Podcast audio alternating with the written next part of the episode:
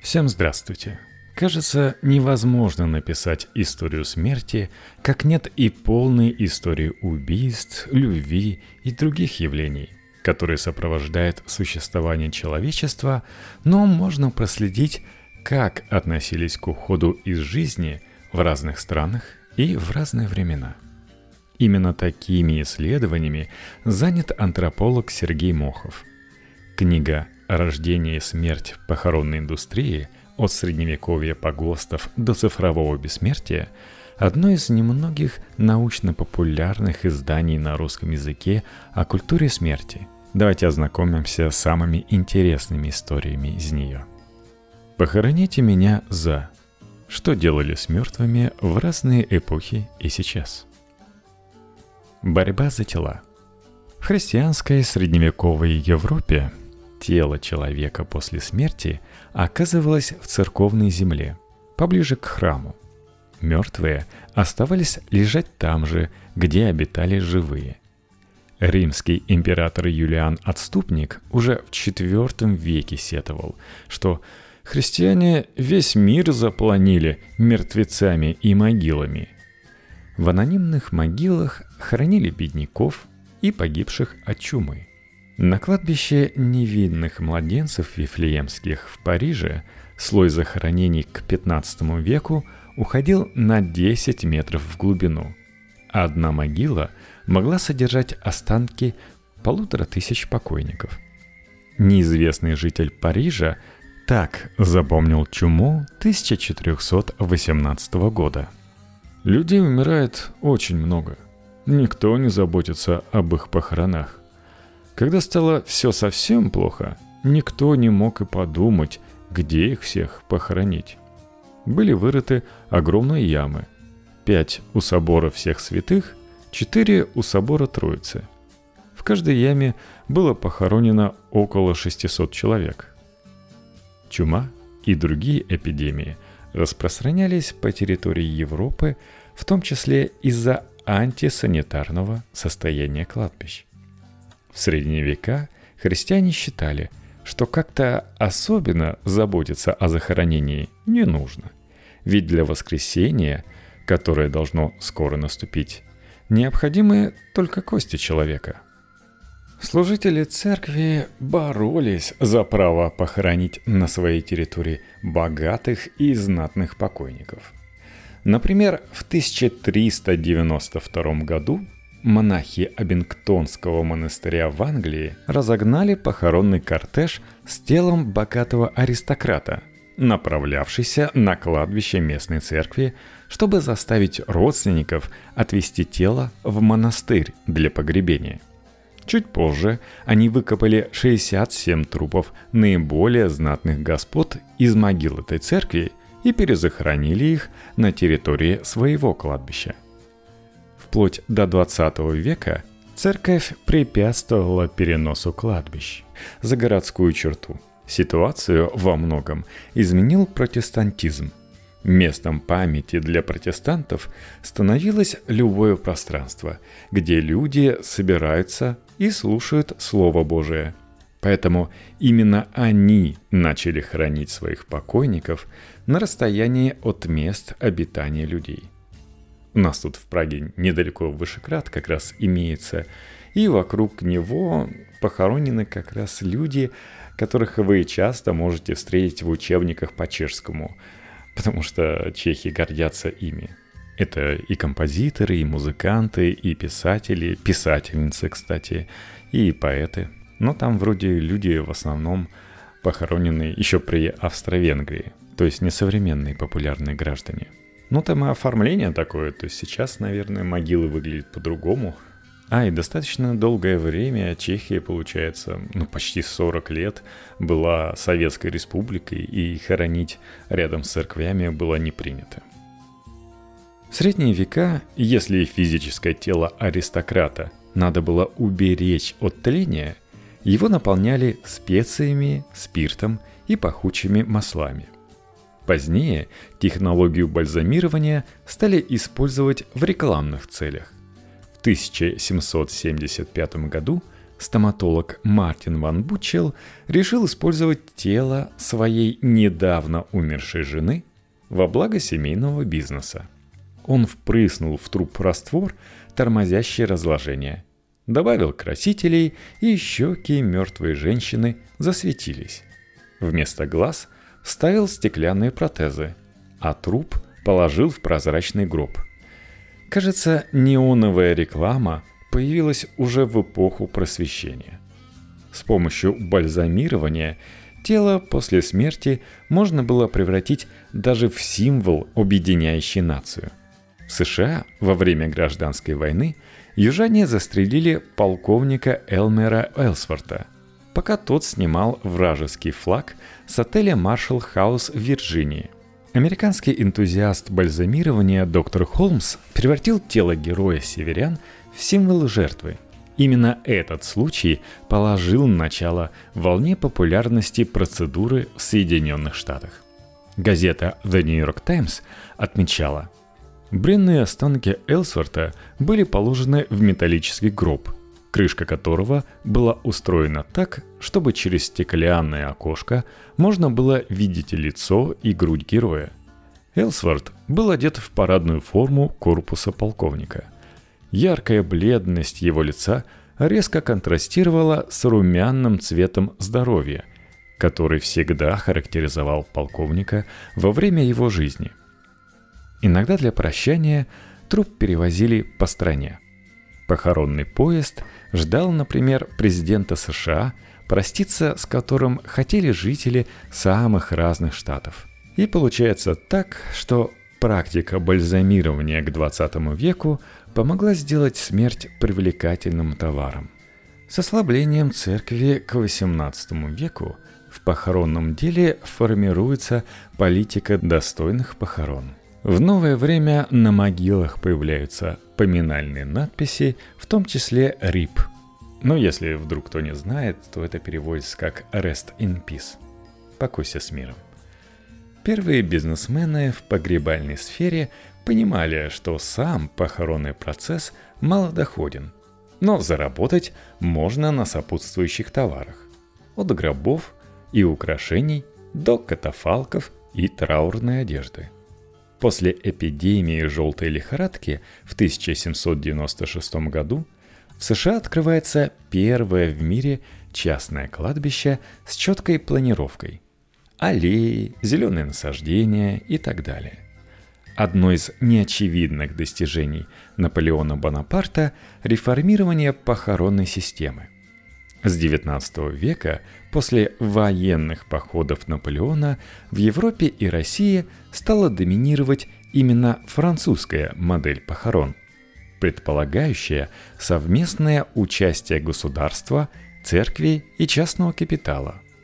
В XX веке популярной культуре смерть изображали не страшной, а скорее как что-то нормальное. В классическом мультфильме Дисней танцующие скелеты вряд ли напоминают юным зрителям о страданиях человеческого тела, как в средние века. Смерть эстетизируется.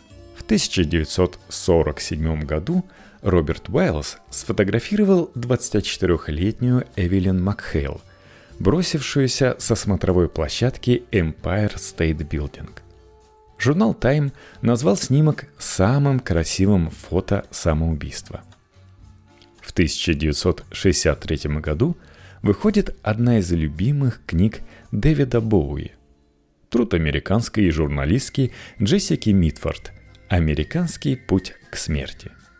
Муж Митфорд имел отношение к погребальному бизнесу – и писательница подробно рассказала о том, как индустрия относится к нашим телам и зарабатывает на смерти. Похоронные агенты и бальзамировщики стремились скрыть от публики тонкости этой процедуры. Бальзамации приписывали сакральный смысл. Джессика Митфорд в деталях описала, как тело опрыскивают, разрезают, прокалывают, консервируют, сшивают, приглаживают, подмазывают, ретушируют, подкрашивают, подрумянивают и облачают, превращая обычный труп в красивый памятный образ. Благодаря этой книге на Западе красивую смерть сменила смерть, о которой тебе не врут. У нас, кстати, в России тоже знакомого хоронили и сразу же предупредили, если вот не заплатите дополнительно за некоторые улучшения, то просто нарисуют так, что без страха в гроб не глянешь. Советские похороны, кстати, можно сегодня увидеть в одном из короткометражных фильмов сборника о похоронном деле в СССР «Путь к последнему приюту» 1989 года. В кадре грязные катафалки, невостребованные останки на помойке, подвалы советских крематориев, гробы в лужах, монологи кладбищенских землекопов. А по четвергам мы вон за госсчет хороним. Привезут гроб 60 сантиметров. Неизвестный младенец мужского пола. Ни роду, ни племени. Где-то на помойке нашли. Ну и вот к нам привезли. Какое тут сопереживание, когда по три ямы в день по колено в воде копаешь. При строительстве некоторых советских городов кладбища сначала и вовсе не были запланированы. Только в 20-е советская власть обращала внимание на похоронную сферу. По всей стране строились крематории, но позже модернизация похоронной индустрии в СССР почти остановилась. Данила Багров греется ночью на Смоленском кладбище и там же скрывает трупы своих врагов. Кладбище в 90-х – один из образов новой России. Там правят мафия и бандиты. В 96 году вышел федеральный закон о погребении и похоронном деле. Формально похоронная индустрия, как и в СССР, контролируется государством – Сегодня мы ходим на кладбище, чтобы подкрасить ограду, убрать мусор, потому что знаем, что если мы сами этого не сделаем, то могилы наших близких зарастут, обветшают и рухнут, как Советский Союз. Сергей Мохов отмечает, что ремонт стал чуть ли не главным поминальным ритуалом в постсоветской России. В нынешние дни смерть человека – стала самым востребованным объектом для изучения. Хотя качество жизни в развитых странах растет, но в XIX веке вырастет и смертность людей по всему миру. Прежде всего потому, что население Земли стареет. Количество пенсионеров увеличивается, и вместе с ними появляется новое отношение к умиранию. Клиенты все чаще тратят на хардвер, то есть на материальные объекты, и все чаще ждут от агентств и похоронных домов софтвер, персонализированную церемонию. С развитием интернета появилась ценность цифрового присутствия человека даже после его смерти. Открылись сервисы, которые предлагают родственникам круглосуточную онлайн-поддержку – и возможность присутствовать на церемонии прощания, не выходя при этом из дома, например, с помощью видеостриминга похорон. Кроме известных всем практик бальзамирования и кремации, сжигания тела, современные технологии предлагают человеку и другие варианты манипуляции с умершей плотью. Ресомация – растворение мертвого тела – Технология разработана шотландским ученым Сэнди Салливаном в 2007 году. Человека после смерти погружают в герметичную камеру – ресоматор, наполненную раствором гидроксида калия. Давление в камере поднимается до 10 атмосфер, а температура достигает 180 градусов Цельсия. В этих условиях твердые ткани деминерализируются – а мягкие полностью растворяются в течение 2,5-3 часов. После охлаждения камеру ресоматора промывают горячей водой. Нерастворившиеся останки собирают, высушивают в специальной печи около 10 минут и перемалывают в белый порошок, который и выдается близким покойного. Промессия – тело охлаждают до минус 18 градусов и оставляют на 10-11 дней, благодаря чему оно становится хрупким. Затем труп окунает в жидкий азот и использует вибрацию, превращая в порошок.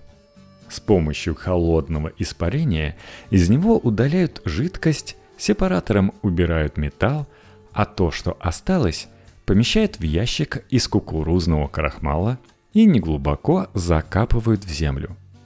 Останки и ящик полностью разлагаются уже через 6-12 месяцев. Обычно над местом такого захоронения высаживают дерево. Его корневая система поглощает вместе с питательными веществами и прах. Посадка дерева в биоурну с прахом – еще один вариант посмертной связи человека и природы. Один из инвесторов таких проектов – компания Procter Gamble. Например, итальянские дизайнеры Анна Чителли и Рауль Брецель предложили идею капсула Мунди. Специальным образом обработанное тело человека помещают в кокон с корневой системой. Разлагаясь, Труп становится питательной средой для будущего дерева, по сути компостом. Вообще, капитализм в союзе с новыми технологиями прилагает нам и новые мемориальные предметы. Тарелки, чашки или другие бытовые вещи из праха. Сегодня похоронная индустрия все чаще работает с идеей тела – Физическая часть человека после смерти как-либо используется и преобразуется, чтобы клиентам стало чуть спокойнее от мысли о том, что все мы смертны.